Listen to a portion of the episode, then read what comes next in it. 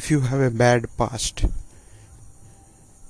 or if the past that you have is tremendously hitting you in your mind, not physically, but it is hitting you in your mind badly, very badly, and you are not focusing on the present that is happening to you, with you, then it will fully damage you. It will fully damage you. And I can guarantee it because I have faced that thing, that how dangerous is the past. Either it is good past or bad past. It will damage you.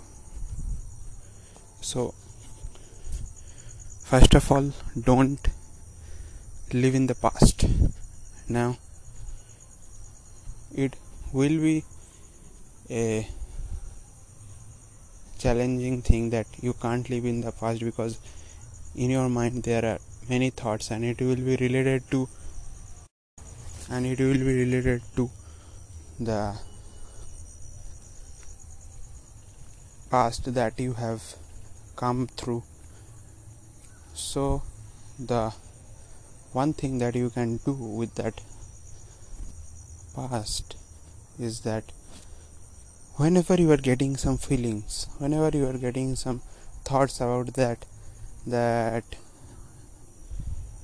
that has not to be done with me in that time, or why had it been done to me only, no one else, immediately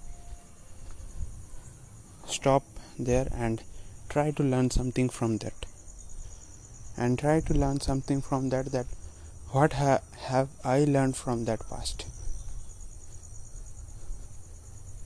If you start this, then all will be smooth and okay. So, thank you. Keshav Ganguly signing off.